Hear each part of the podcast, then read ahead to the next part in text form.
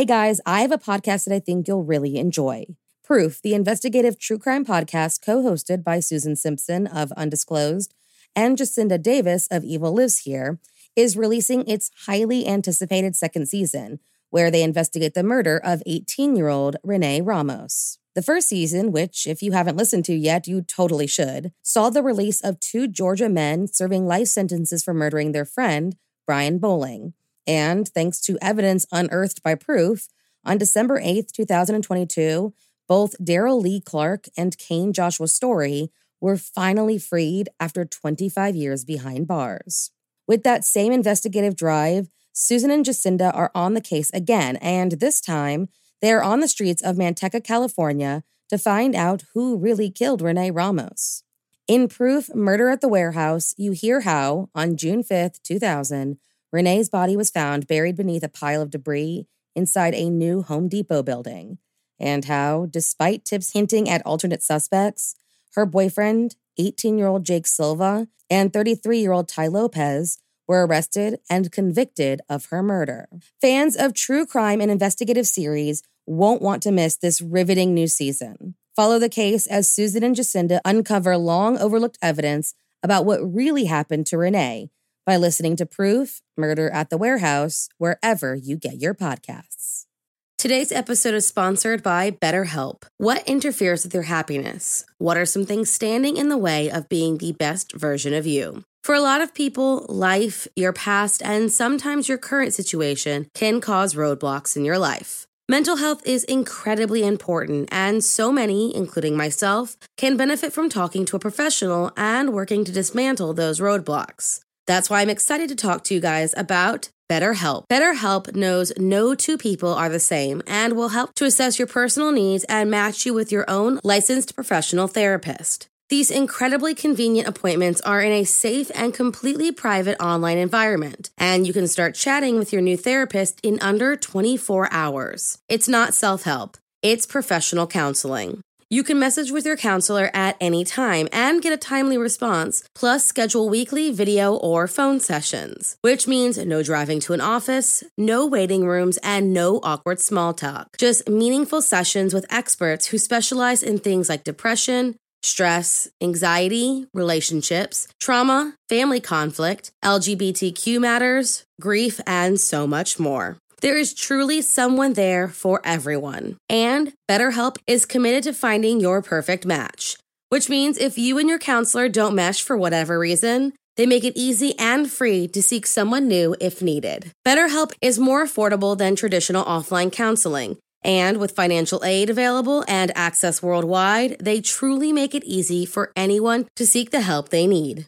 As a listener, you'll get 10% off your first month by visiting our sponsor at betterhelp.com slash morningcup. Join over 1 million people who have taken charge of their mental health. There were two more murders 15 miles away. When police arrived, they found the telephones and electricity lines. We have a weird homicide. A scene described by one investigator as reminiscent of a weird. Morning. Cup of murder. In 2012, I, like many others, found myself sitting in a dark movie theater just before midnight awaiting the beginning of the newest Batman movie. About five minutes into the movie, excitement filling the air, the screen went black and everything went silent. A storm had blown in, and much to our disappointment, we walked out of the theater with a refund ticket in hand and having no clue what happened to Batman and to Bane. A few hours later, we heard about the devastation that happened in Colorado that made our little blackout seem like a bizarre blip on the radar. On December 13th, 1987, the man who caused that devastation, the man who dominated the news feeds that night, was born. So, if you like your coffee hot but your bones chilled, sit back and start your day with a morning cup of murder. James Eagan Holmes was born on December 13, 1987, to a mathematician and scientist for a father and a registered nurse for a mother. Nothing about James's childhood, as far as I could tell, screams killer in the making. But after moving back to San Diego at the age of 12, something inside the young boy started to change for the worse. He began declining socially in a time where friendships mean a lot developmentally, and, according to his lawyer, started to exhibit signs of mental illness that seemed to reach a head when he was just 11 years old and he tried to take his own life. James would later tell of a deep fear he carried for an entity that he called nail ghosts, who would hammer his walls deep into the night, and of the shadows and flickers he saw in the corners of his eyes that fought each other with weapons. Despite the battles he seemed to be dealing with internally, James was able to graduate high school in 2006 and work as an intern at the Salk Institute for Biological Studies, a place where his supervisor would later describe him as stubborn, uncommunicative, and socially inept. Regardless, James received his BS in neuroscience with highest honors at the University of California, Riverside, was a member of several honor societies, and was in the top 1% of his class with a nearly perfect GPA. With the issues of his childhood a thing of the past, or at least that's what it seemed like, James went on to work as a counselor for children in the summer of 2008 and in the fall of 2010 started working at a pill and capsule coating factory in San Diego before entering his PhD program at the University of Colorado Anschutz Medical Campus in Aurora in 2001. Despite coworkers calling him strange and antisocial, things seemed to be going really well for James Holmes.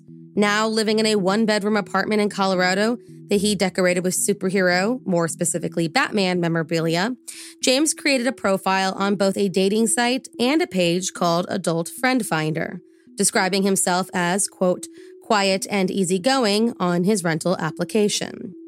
According to a few sources, he also hired sex workers to keep him company in his new state, leaving reviews of their work on online message boards after they left. In October of 2001, James began dating a fellow biology student, but their relationship lasted only a few months.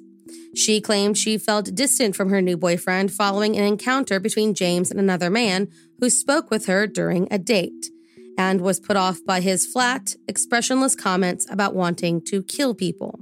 Although she claimed she never took any of his offhanded jokes seriously, she tried to encourage him to get professional help, but James declined. They rekindled their relationship in early January of 2012, but were broken up again by that February. This time, James went to get the help that she suggested and met first with a social worker who, after difficulties in interviewing him due to his prolonged silence as he stared off into the distance, later wrote the following This is the most anxious guy I've ever seen, and he has symptoms of OCD. But most concerning is that he has thoughts of killing people though I don't think he's dangerous. They believed he was on the verge or had already begun a psychotic break. Over the course of three months, James saw a psychiatrist a total of seven times, each time rejecting their suggestions for a treatment. Then, in June of 2012, he sent one of his doctors, Dr. Lynne Fenton, a threatening email that forced her to activate a threat assessment team to help come up with a course of action. She relayed her concerns about his long standing fantasies about killing people, his reluctance to discuss his plan or give a timeline, and his refusal to allow them to talk to anyone else. She attempted to reach out to his mother to ascertain if this was a new or existing problem, and she explained her son's long standing social issues. They again offered him treatment, but James left on his own accord. His final diagnosis was schizoid personality disorder with two ruleouts schizophreniform disorder and autism spectrum disorder. While all of this was going on, James's academics, which seemed to be the one thing he had complete control over, started to decline. And three days after failing a key oral exam, he completely withdrew from his school. It was also around this time that James Holmes purchased a Glock 22 pistol, a Remington 879 Express tactical shotgun, a Smith & Wesson M&P 15 sport rifle, and over 6,000 rounds of ammunition. All completely legally and with a background check being performed. On July 19, 2012, James mailed a notebook detailing all those thoughts and plans they were so desperate to find out during his sessions plans on how to finally end the human lives he had been dreaming about for over a decade, and made a call to a crisis hotline, hoping someone would talk him off the ledge that he was teetering on. The notebook was found in an undelivered package in the medical campus mailroom, and the phone call disconnected after just a few seconds. So, He moved forward, and on July 20th, 2012, James Holmes walked into the Century 16 movie theater in Aurora, Colorado, into the midnight screening of Dark Knight Rises playing in Theater 9, and watched about 20 minutes of the film before getting up, going out to his car, grabbing his gear, coming back through the emergency exit door he had just propped open, set off tear gas grenades, and shot wildly into the crowd of about 400 patrons. Dressed head to toe in tactical gear, complete with a gas mask, load bearing vest, and helmet, James, while listening to techno music through his headphones, took aim at the distracted moviegoers who, at first, simply thought he was a man dressed in costume or playing a prank for publicity. As the smoke filled the air, James fired his 12 gauge shotgun first at the ceiling and then at the audience who was gasping for breath. He then switched out to his Smith & Wesson, which eventually malfunctioned, and finished out his rampage with his 40 caliber Glock. As he shot at the back of the room, people started to take off down the aisle to try and escape, becoming his next target. A bullet at one point passed through the wall and hit three people in the adjacent theater who were watching the same movie. Alarms started to go off, and people in surrounding theaters started to evacuate. In total, James fired 76 shots that night, killing a total of 12 and injuring 70 more in what would later be called the deadliest shooting in Colorado since the Columbine in 1999. Police arrived within 90 seconds of the first 911 call as those who escaped started to flood Twitter with news of the shooting and ambulances struggled to tend to the wounded in all of the chaos and congestion happening in the theater's parking lot.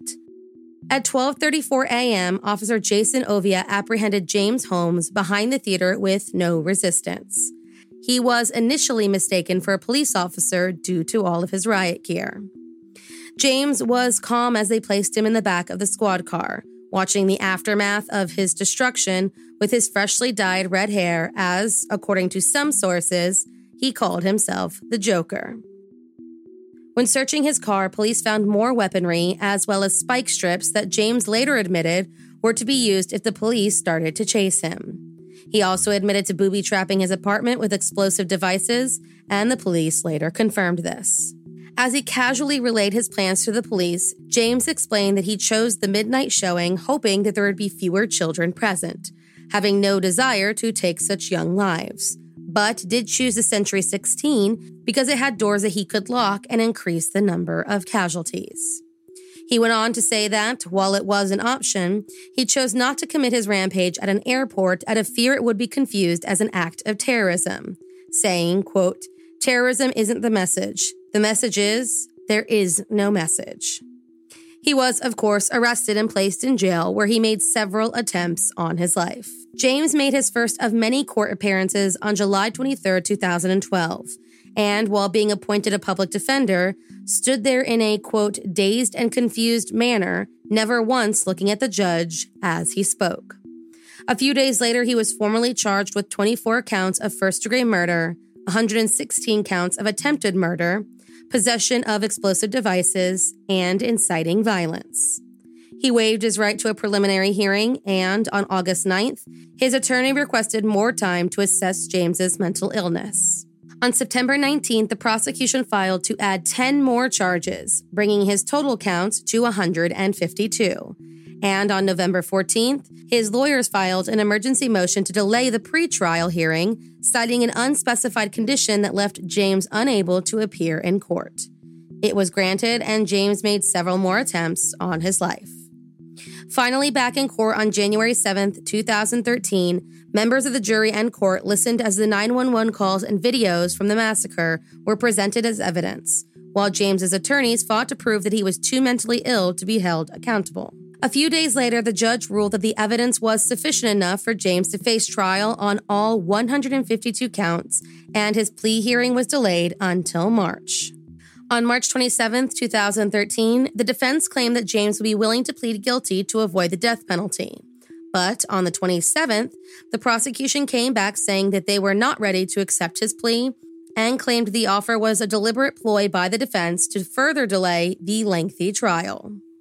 By April, the prosecution announced their intentions to seek the death penalty, and by May, the defense filed their intent to plead not guilty by reason of insanity.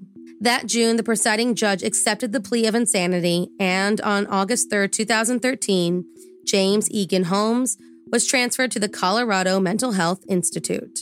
He was transferred back to jail 17 days later. After more delays requested by the defense, jury selection finally ended on April 15, 2015, with a total of 19 women and five men serving as jurors. The trial finally and officially began on April 27, 2015, with testimonies from survivors, arguments whether the found notebook proved premeditation or further mental illness, and interviews with a psychiatrist who, after 22 hours with James Holmes, declared he was mentally ill but legally sane. James's attorneys tried to call for a mistrial, but the judge refused his request.